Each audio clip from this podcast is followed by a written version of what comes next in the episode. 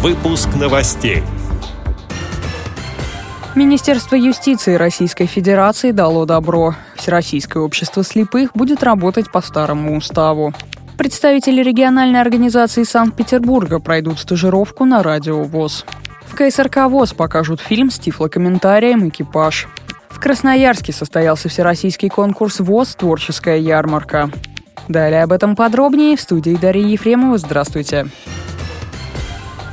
Срочная новость. Министерство юстиции Российской Федерации одобрило решение о работе Всероссийского общества слепых по старому уставу. Также в Минюсте подтвердили, что нет необходимости в проведении избирательной кампании и внеочередного съезда ВОЗ в 2017 году, комментирует президент Всероссийского общества слепых Александр Неумывакин. Хочу вас обрадовать, уважаемые и дорогие мои ВОСовцы. 15 мая Министерство юстиции состоялось совещание со стороны Министерства юстиции двух департаментов.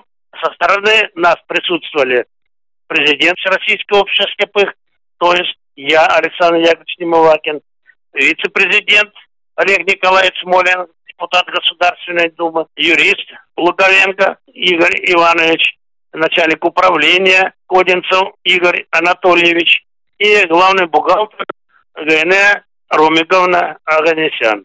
Решение было принято на совещании такое. Проводить неочередную кампанию съезда Российского общества слепых нецелесообразно и не нужно. На основании этого решения и рекомендации Министерства юстиции я отменяю постановление Центрального управления о проведении отчетно-выборной кампании, которое было принято на предыдущем Центральном правлении. Все нормально, будем работать.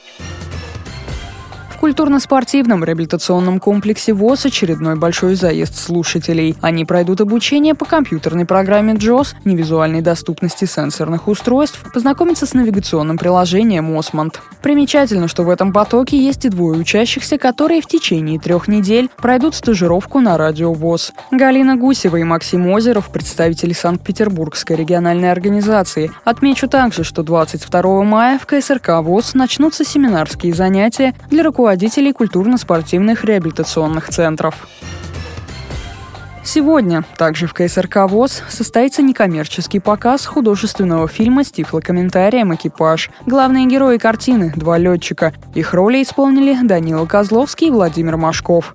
Создатели обращают внимание, что фильм не ремейк одноименного советского фильма «Катастрофы» 1979 года, хотя в нем прослеживаются аналогичная тема и некоторые сюжетные элементы оригинального фильма. Многие трюки снимались вживую. Режиссер картины Николай Лебедев известен по киноленте «Легенда номер 17». Показ пройдет в малом зале культурно-спортивного реабилитационного комплекса ВОЗ. Вход свободный. Начало анимационной программы в 15.30. Начало показа в 16.30.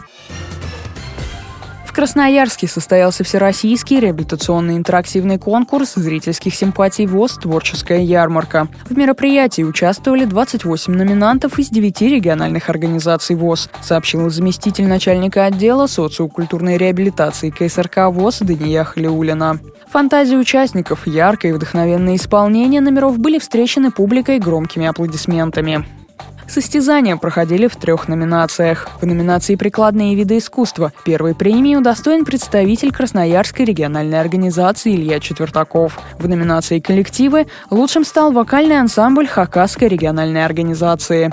А в номинации «Солисты» первую премию жюри присудила Анастасии Осинцевой из Алтайской региональной организации. С этими и другими новостями вы можете познакомиться на сайте Радио ВОЗ. Мы будем рады рассказать о событиях в вашем регионе. Пишите нам по адресу новости собака ру. Всего доброго и до встречи.